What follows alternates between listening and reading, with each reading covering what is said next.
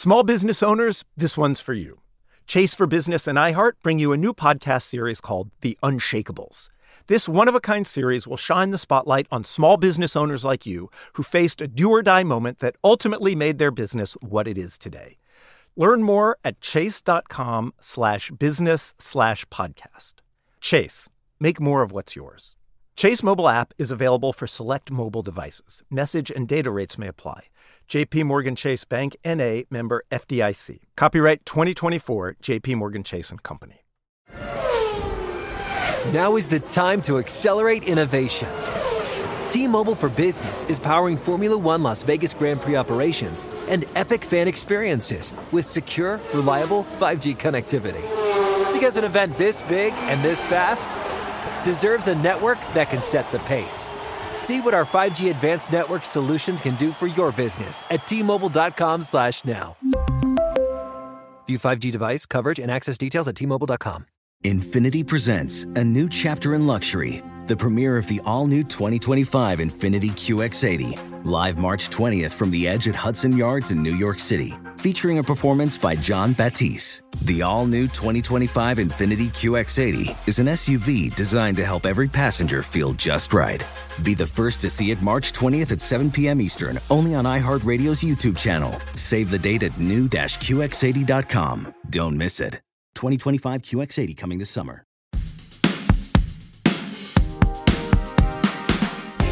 Transmitter Media, this is Rebel Eaters Club, and I'm your host, Virgie Tovar. We are at this very moment working on bringing you season three of the show, launching May 3rd. While you wait, I wanted to share a little snack with you an episode of a podcast I love and was a guest on called Your Magic. It's hosted by one of my personal heroes, Michelle Tea. Rebel Eaters, I think you're going to love this episode because Michelle and I talk about how diet culture messes with your ability to connect to your unique special sauce magic and the academically proven importance of gossip. Michelle also gives me a deep tearjerker tarot reading about how to rely on other people more. Uh, the deep wounds we know so well, Rebel Eaters. Bon appetit! One of the principles of magic that I subscribe to and that I think is so powerful is the notion of the interconnectivity of all things. The idea that plants and the trees and the oceans and the human body and the, the galaxy and stars, that they're all connected. This is Your Magic. I'm Michelle Tea. Today I'm pulling cards for Virgie Tovar, the speaker, teacher, writer, and podcaster whose activism in the fat positivity space is intersectional, confrontational, intellectual, and deeply pleasure centric. We're going to talk about miracles, hunger, and intuition. After that, we're visited by Bran Taylor, a queer witch, crossroads worker, and ritual chandler at Magic Hour. They have a spell that helps us channel our big emotions into powerful energy for change. Stay with us.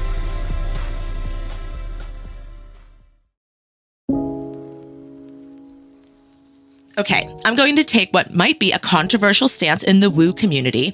It's certainly been a controversial stance in my family, and that is forgiveness is overrated.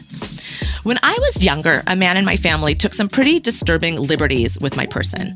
It created a culture of secrecy and fear in my home that festered and really impacted my mental health. Pushed to question my reality, my intuition was decimated. A lot of my magic work as an adult has been about restoring my sixth sense, learning to feel it again and to trust it.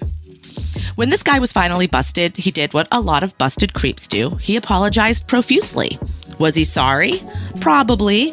I believe his story and experience are actually quite complicated and that he had his own torments. But guess what? Not my problem. In a perfect world, the sorry man would be removed from my reality so that I could get support and heal. But I think we know that this world is pretty imperfect. The thing that really got to me, and that actually still makes me sting with injustice when I think about it, is how pressured I was to forgive him. My anger, I was told, was toxic. It is true that anger and resentment are powerful magics and carry a tremendously potent charge. And in this way, they are fantastic tools to use in short bursts for self protection, to push for justice, to guard the vulnerable. Make them your main energy, and sure, it's likely to turn on you, but they have their place. When my family insisted I trade my sacred anger for trumped up forgiveness, it just made me more angry. It would have made everyone else's lives a lot easier if I had been forgiving, which in my alcoholic New England family is a little synonymous with forgetting. But I felt my anger like a furious goddess in my heart, demanding that I be made safe and that my trespasser have some consequences. My refusal to forgive him caused me to be estranged from my family for quite some time.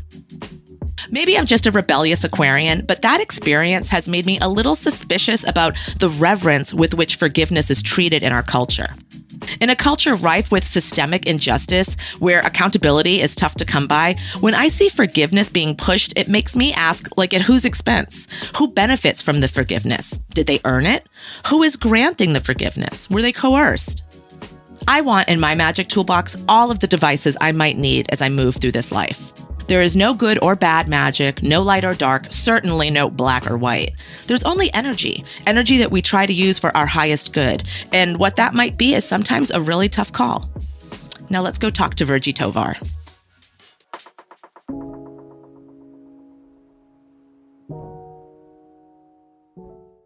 Virgie Tovar, are you here? I'm here. Oh my God. You know what is magic, Virgie Tovar, is your voice. Your voice and your giggle, your voice and your magic voice and your magic giggle. It is so amazing to hear you. Thank you so much for being a guest at Your Magic. Oh, my pleasure. Oh man. Um, I guess my first, you know, opening question for you is what is magic to you? I kind of I realize, right, like one of the things that I'm fascinated by is physics. Okay, so like we have this concept called physics, but other people perhaps throughout time have called it magic. Yeah. Right? Like we have we have all these things that we have all these sort of sciency, like we imagine like a white man in a lab coat like Right. talking about this stuff. But it's like, you know, I think that not only in other parts of the world right now, and certainly I think in the West, perhaps historically, a lot of these forces um, were considered magic. And so, in a, in a similar way, I do think of physics and magic as connected um as in, in this in the sense that like right like they are governing Yes. forces like there are things that the universe and humans and plants and tree like everything is governed by. Um and I kind of think of it as, you know, like it shapes the universe. I, I, I so I think like in that way I kind of see it in the same way that I maybe conceptualize gravity or something like that. And I think that like when we do magic, when we engage in magic, we actually kind of shape the universe. It, it's it's all around us all the time. Um, and so uh, you know, but for me, the sort of like gorgeous edge to everything. Yeah. Like think about the bumblebee, okay? Like a bumblebee is like a tiny little fat bear with little wings and and according to physics it's not supposed to be able to fly because Yes. it's too big but it does and so i mean and, that, and so like that for me i'm just like what like if that i mean that tiny tiny example of magic is like i'm just like you know how can we deny that we live in a magical universe if we have actual creatures that we that are all around us Right. that defy physics like Right. what is that thing and so anyway that's like that's a tiny tiny example but like that's kind of what magic means to me I love it. I love it. And I'm so down with the physics tip. I love to think of science as like, um, it's trying to, it's kind of mapping the mystery, right? It's mapping the magic, you know? yeah I like I like thinking of magic and science sort of intertwined in that cool way. And I do think a lot of things that are magical are just scientific things that we haven't we haven't gotten the science for it, right? Right. Well, and some of it is like literally just words that have been put to magical phenomenon, and then we call it like, you know, empirical. And I'm just like, just because you can explain it with your words doesn't mean that it's Yeah. not like completely wild. Like I just think about like, you know, I think about like like a cap like a cassowary or a giraffe. Like what the fuck is that? What are what are these things? And it's like it's like yeah, you can you can taxonomize it. You can understand that it comes from dinosaurs. You can know how it has babies, but right. that doesn't mean you get it. Like it doesn't, you know. So anyway, I think like some of it is like I agree. Like it's the it, some of the stuff is just like mystery. We don't have language for it, and even sciency dudes get it. Um, and then there's stuff where it's like even if you understand and can map every single part of that creature or that phenomenon's reality, I mean, it doesn't matter. Like it's it's wild, it you know. Wild. yes. yes. Thank you for invoking the cassowary. I mean that. bird is a trip. Yes. Yes. And it's that thing. It's like if if we if we had located another planet with life on it and saw like a cassowary, we would be like, yeah, WTF? Look at this alien creature. totally. Um, what is the spiritual or religious story of your family? Okay, so it's kind of like you know, it's it's it immediately actually brings up another side of magic, um, which is uh, that, like, you know, I was raised by Mexican immigrants, and in Mexico, as well as a lot of other parts of the world, like the magical, the inexplicable, and the observable empirical, are there's not a binary the way that there kind of is in the United States. Right. So, like, for instance, your uncle, like, you know, it's totally possible that, like, your uncle could die of the evil eye, and that's discussed with the same earnestness as, like, anything else, oh you know? God, yes. The short answer is I was raised Pentecostal, okay. um, which is like this super stifling sect of, you know, Christianity. And most people are really surprised to hear, like, having been raised by Mexican immigrants, that I wasn't raised Catholic. And the interesting story there is that, um, so my great grandmother was the last practitioner of Mexican Catholicism, which is very focused on the Virgin of Guadalupe yeah. and like the relationship to and the engagement with like that figure, that feminine figure. Um, so the story goes that my great grandmother was, and I mean, right, like Christianity is both you know, it's religious, but it's also cultural yeah. in Mexico. So, you know, I don't know the level of of like engagement that my great grandmother had with the church, like the Catholic Church or whatnot. But she was a devout Virgin of Guadalupe worshiper and like and, and devout Catholic. And my grandfather was sort of known for being more of like kind of this like, you know, guitar playing, um, a little bit of I don't know, like I don't think he, like sort of somebody who was like not a part of the church. Okay. Uh, maybe and maybe what we'd call an agnostic. I just kind of think it's like it's almost not quite a philanderer, but somebody who's a little bit like associated with like, oh, that person isn't a church going person, which has a little bit of a disparaging tone to it. But anyway, he was kind of known for being like a musician, okay. very handsome. And then there was this traveling Christian dude who was going all throughout Mexico and performing miracles. So it, the, the story goes that my great grandfather is like, you know, off playing guitar, like an amazing, you know, whatever in like a bar Being somewhere. And, yes.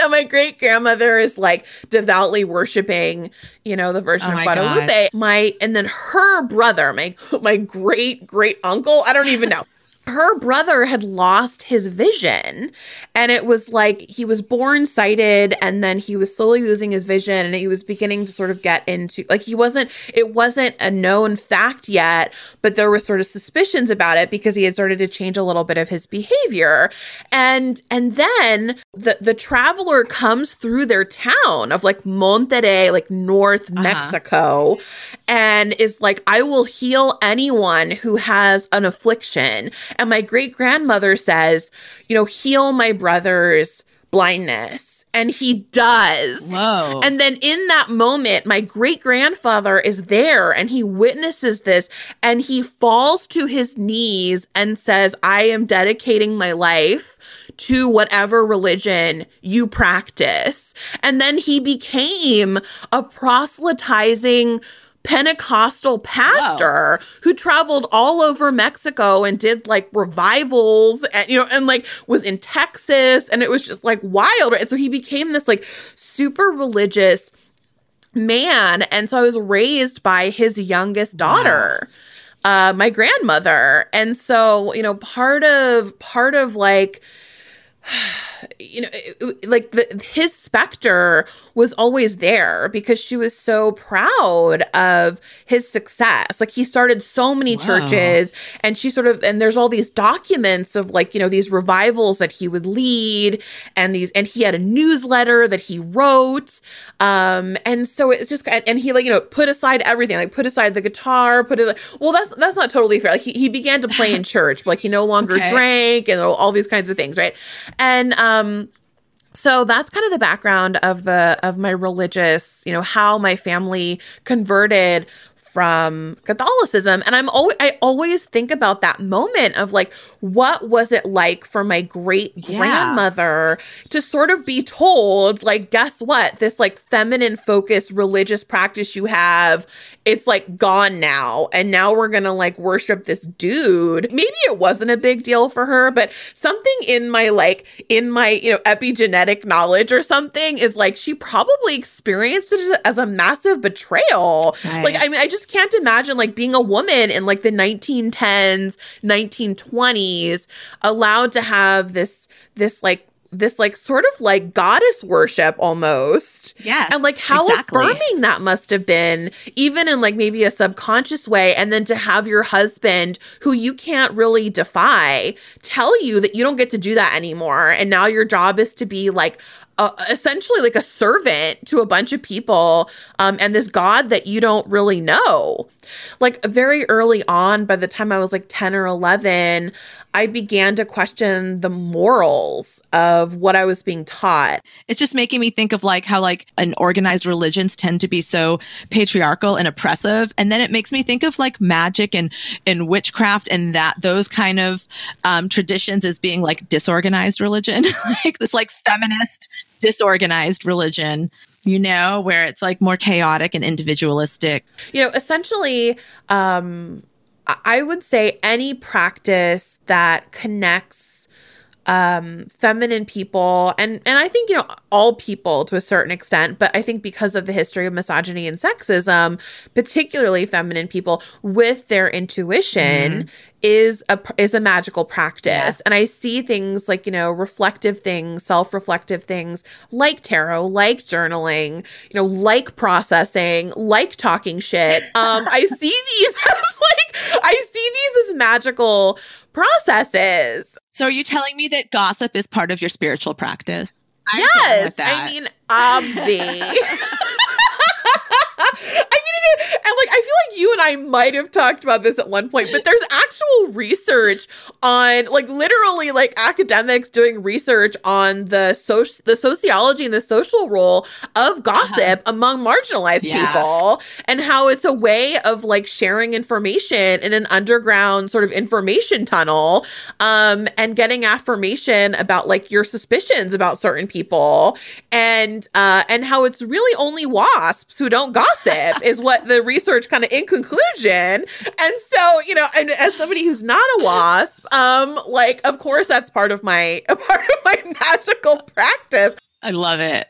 I'm wondering if you can um, elaborate on how diet culture impacts magic. Yeah, I mean, diet culture like viciously steals people's magic. Um, right? Like I think, you know, mm-hmm. one of the mm-hmm. first things that magic one of the principles of magic that that I subscribe to and that I think is so powerful is is the the notion of the interconnectivity of all things. Um, you know, the the mm-hmm. idea that like you know that the plants and the trees and the oceans and the human body and the the galaxy and stars um that they're all connected that there is no difference uh, that we're all made of the same thing, which again is physics, um, but like also mm-hmm. magic. Um, but you know, like, and and I think that diet culture really comes from a very colonialist patriarchal tradition, which is one of hierarchy. Which is absolutely, it's about cutting off the interconnectivity of all things and it's about say it's about positioning human and particularly masculine dominion over all things like over the natural world um and and diet culture mm-hmm. really comes from from that from that ideology right and, and the way that it shows up is mm-hmm. is the notion of mind over matter so one of the first things that mm-hmm. um that diet culture does that it undercuts your ability to have a beautiful and generative and pleasure driven relationship to hunger and to eating which are mm-hmm. which are not mm-hmm. only like necessary for survival but are literally biologically designed to create pleasure um and so diet culture goes in and says nope that process has to be regulated, has to be controlled, and has to be guilt ridden. And right, like the same. Mm.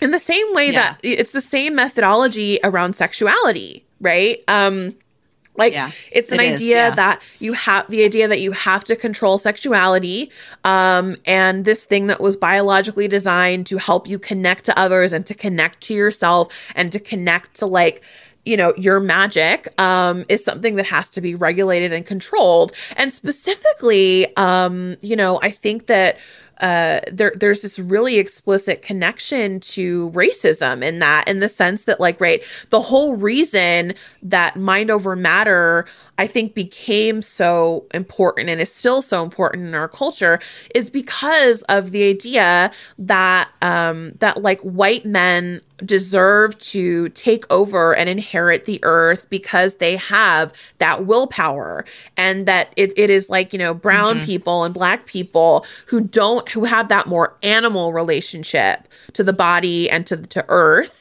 um, and therefore you know mm-hmm. they need to be controlled and so a lot of times right like that that connection show like right so diet culture is already always about a practice of racism and it's already always about a practice of like having a colonial relationship to the body diet culture is like a master gaslighter um in the sense that yeah. like you know one of the first things that people are taught around diet culture is like you you cannot trust your own hunger which is which essentially is saying right. you cannot trust your body you cannot trust your instincts mm-hmm. um, you always have to govern those things and and sort of like that that false separation from the natural world including our own animal bodies um, is like a really fast way to be entirely disconnected um, from yourself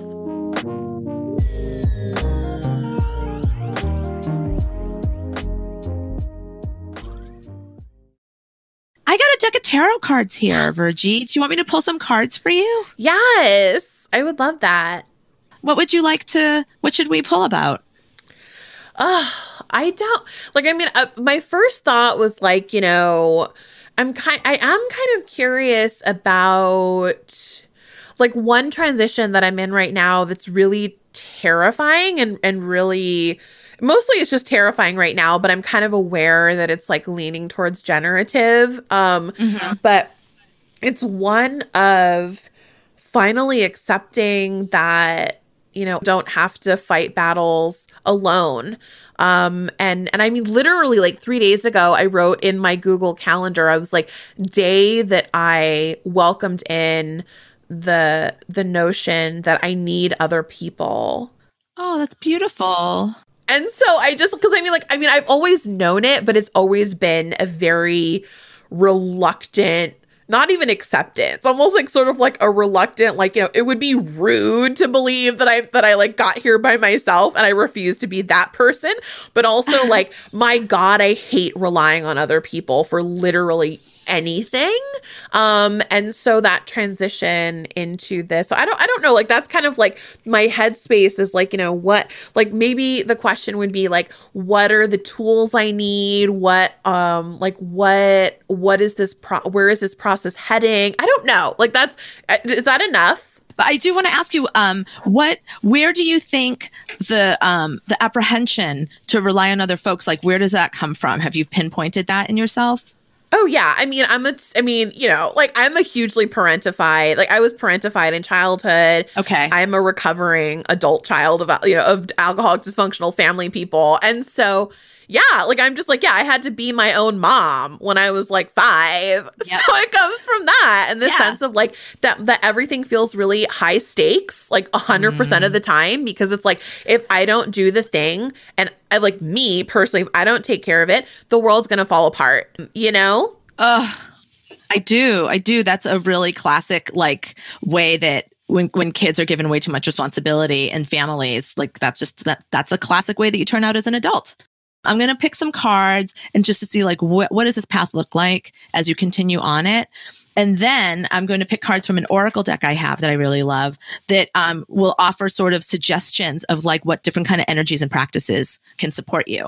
Okay, so right now I'm shuffling and I'm just asking the deck. All right, so oh wow, Virgie, so your first card that I pulled for you is the Chariot, which is Whoa! really great. I'm going to pull all three and then get a little deeper into each of them. So the first card is the Chariot. Oh my God. The second card is the Six of Cups, which in this deck is titled Pleasure. Okay. yes. And it's Sun in Scorpio. And then your final card is the Hermit. This is beautiful. This is so beautiful. So the chariot is so interesting because um, it's a totally positive card, right? And it it it's vic- your victory is assured when you get the chariot card. But its full title is the Chariot of War. So it is talking about a fight, like you're fighting against something, right? And it's like what you're fighting for right now is like your pleasure like you're because it is a pleasure it's an emotional pleasure when you allow yourself to be vulnerable when you allow yourself to like you know barbara said it people who need people they're the luckiest people on earth right Yes. so and the chariot is a it's cancer and um as an it's an emotional water sign. So but it's you know the the charioteer in the card is wearing this golden armor. And cancers are the crab. So, you know, they are this little creature that is so tender that it comes with this shell. So it's very interesting. It's like this is a, a card that's a lot about feeling like you need to be self protective. Um, but it's also about like, in general when the when the chariot card comes up it's like you're on a journey and you're fighting for something and it might be a little bit of a bumpy ride but you are so committed you're holding on like the crab does and and that's and that's your that's your taurus you know that's your taurus nature. I get that you're not stubborn about um like intellectual areas you know you're really open to points of view but i do think that that stubbornness might come through for you in like your dedication to work and to not being afraid of hard work you know? Um in this deck, the Thoth deck, the charioteer is also holding what is supposed to be an amethyst bowl full of blood. It's a little goth for you there. but it's about sacrifice. So it's like you're willing to make a sacrifice to get to this higher higher ground. And that higher ground is a place of pleasure, you know, where you're able to access like a deeper emotional. It's it's Sun in Scorpio. Scorpios are very deep, right? Their emotions run deep and their connections to other people run really deep. And that the fact that the card is called pleasure, it's like this is very away from that Queen of Swords um, card, which is very icy and intellectual. You know, you're getting these warm emotional cards. And then you get the hermit, which is really interesting. And I think the hermit is coming up because, you know, the hermit is the character who has to do some really intense work on themselves. And they know that it's work that only they can do. And they've got to take the space to do it you know and they've got to take like the alone time and they've got to do the work and it's a, an earth sign it's virgo and so it's about giving yourself the structure to kind of um, do that work and you know the, the hermit goes away because it, he doesn't want other people's influences. He wants to really seek out what is his core mm. truth underneath it all. It's a really beautiful card. It's very and you know the rendering of it in this deck there's a it's also about fearlessness. Uh, he has the three-headed hound of hell, sort of like, bar- you know, jumping on his leg, and he's just ignoring it. He's like ignore. He, you know, he's like, okay, it's scary. I get it. It's scary, but you know, like this is my path, and I'm really dedicated to it. And it's about he's holding a lantern, and the hermit in all tarot, I think, is always holding a lantern, and it's just about finding your inner light, you know. And so this is beautiful. I love this path for you.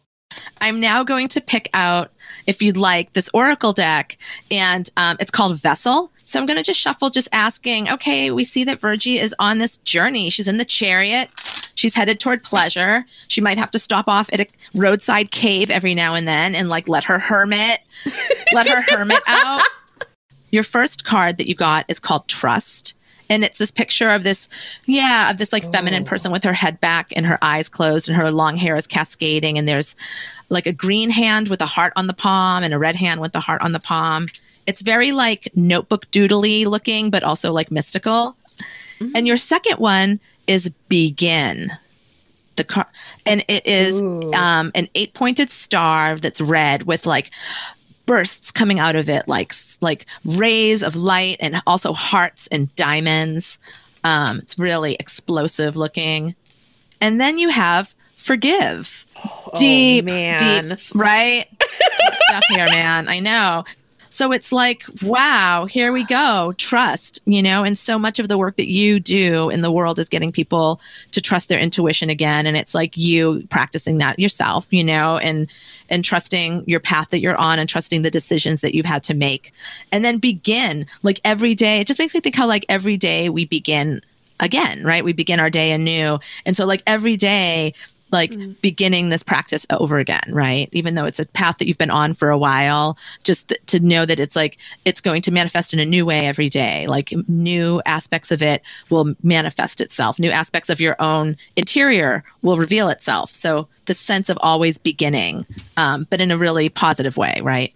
And then forgive. I'm sorry you got the mm. forgiveness card. I think forgiveness is highly overrated in the uh, in the spiritual community, frankly. I think we need to make some more room for holy resentment. But, you know, there yes. it is, Virgie. As I just think everything has a time and a place, and you can't force forgive- forgiveness, right? Well, and Michelle, it might be like forgiving myself. I mean, like we can we can claim yes. that process. Or like when you when you when you told me that it was forgive, I, my brain was immediately like, you know, there's obviously the traditional understanding of like forgiving the right. people who wronged you, but it's also like it can be forgiving ourselves. It can be like, you know, just because I forgive the wrong the wrongdoer doesn't mean I have to do anything uh, yes. yeah.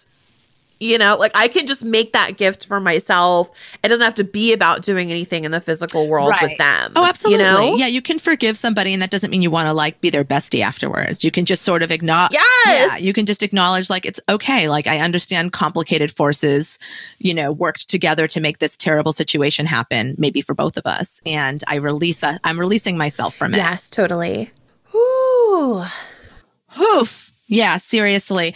And you know something? What's really interesting is I picked three cards from each deck. And so underneath the chariot is trust. And I feel like I feel like they're having a little bit of a relationship. So it's like trusting your journey, trusting trusting what you're the direction that you're heading in, trusting the gusto that you're sort of applying to this path. And then underneath pleasure is begin, right? So begin a deeper, you know, exploration mm. of pleasure, a deeper um, you know reverence of pleasure. And then underneath the hermit is forgive. So it is this sort of like like going off and it's very internal. It's an internal process where you need your internal light to guide you um and know that it's like uh it's coming purely from you and it's not a pressure from like the culture. Because i feel like the culture puts a lot of pressure of forgiveness as a virtue.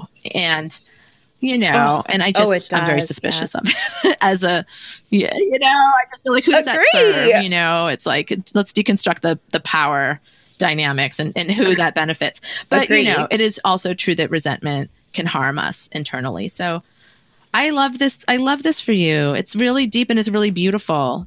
Oh, I've been like literally tearing up and trying, like, I just, you know, like the whole time. So it's, I feel, I feel like it really, resonated really deeply. So thank you.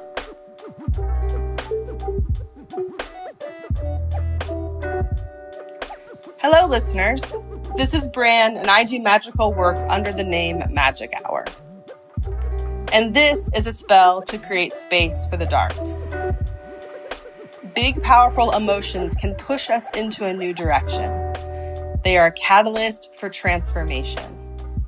They help raise our heart rate, spark our passions, and fuel our voice for change. And this change leads to growth. Growth can ignite revolution, and revolution can bring much needed justice.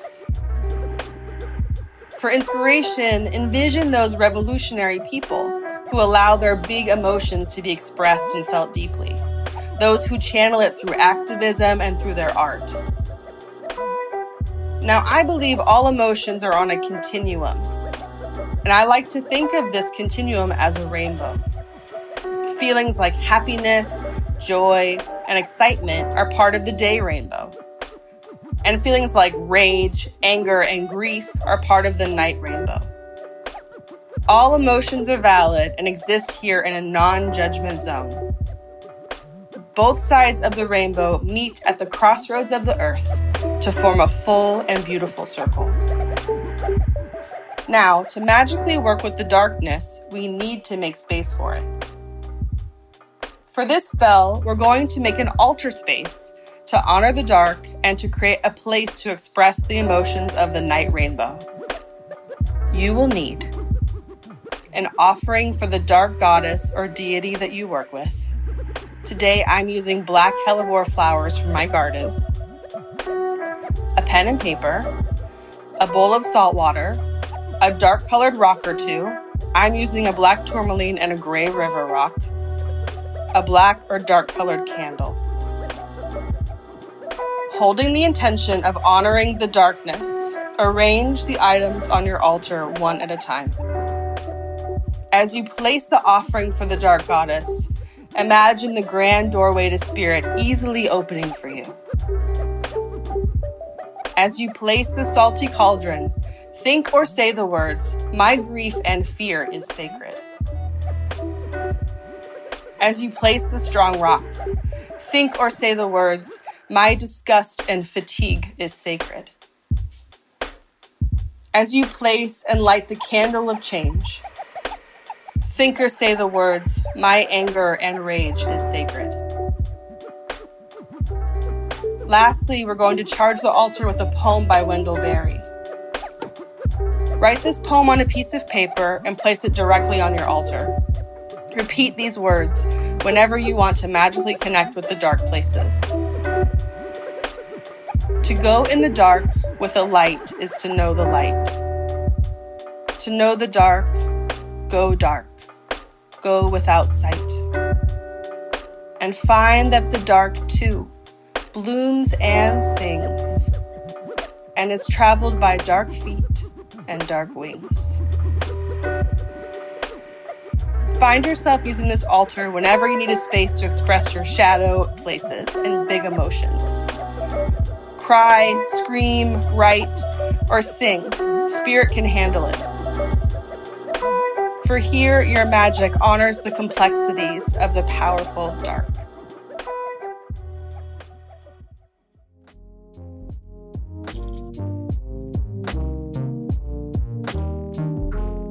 You, Bran Taylor. I love that so much. This whole concept of the day rainbow and the night rainbow. Such a simple and strong way to think about the polarities of our emotions and honor them. If you want more of Bran's magic wisdom in your life, please check out Magic Hour, their enchanted candle company. They're really special. Thanks for tuning into Your Magic. Make sure you follow us on Twitter and Instagram at This Is Your Magic. You can subscribe right here on Spotify. Just do what you have to do so you don't miss an episode. And sign up for our newsletter at thisisyourmagic.com and get more musings from our team of spiritual seekers. Also, you can email us at hello at thisisyourmagic.com. We would love to hear from you. This episode was produced and edited by Molly Elizalde, Tony Gannon, and Raven Yamamoto. We got production support from Veronica Agard, Christine Marr, and Vera Blossom. Our executive producers are Ben Cooley, myself, and Molly Elizalde. Our original theme music is by John Kimbrough. Tune in next week for a conversation with poet Morgan Parker. Thanks for listening.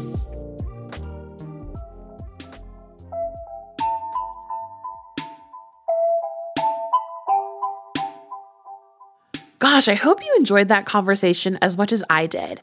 Listening back, it's so clear that one, it's not only dudes in lab coats who can understand life's mysteries. Two, cassowaries are excellent proof that just because something has a name doesn't mean it's not totally out of this world. And three, any practice you love, from journaling to gossiping, can help you reconnect to your magic, intuition, and desire. You can check out more episodes of Your Magic only on Spotify, or you can find the crew on Twitter and Instagram at This Is Your Magic. And stay tuned for a full season three of Rebel Eaters Club. We'll be dropping new episodes starting May 3rd. Infiniti presents a new chapter in luxury the premiere of the all new 2025 Infiniti QX80, live March 20th from the edge at Hudson Yards in New York City, featuring a performance by Jon Batiste. The all new 2025 Infiniti QX80 is an SUV designed to help every passenger feel just right. Be the first to see it March 20th at 7 p.m. Eastern, only on iHeartRadio's YouTube channel. Save the date at new-QX80.com. Don't miss it. 2025 QX80 coming this summer. What's up, y'all? Janice Torres here. And I'm Austin Hankwitz. We're the hosts of Mind the Business Small Business Success Stories, a podcast presented by iHeartRadio's Ruby Studios and Intuit QuickBooks. Join us as we speak with small business owners about the tools they use to turn their ideas into success. From finding that initial spark of entrepreneurship to organizing payments and invoices, we've got you covered. So follow and listen to Mind the Business Small Business Success Stories on the iHeartRadio app or wherever you get your podcasts. For the ones who work hard to ensure their crew can always go the extra mile, and the ones who get in early so everyone can go home on time, there's Grainger, offering professional grade supplies backed by product experts so you can quickly and easily find what you need. Plus, you can count on access to a committed team ready to go the extra mile for you. Call, clickgrainger.com, or just stop by. Grainger, for the ones who get it done.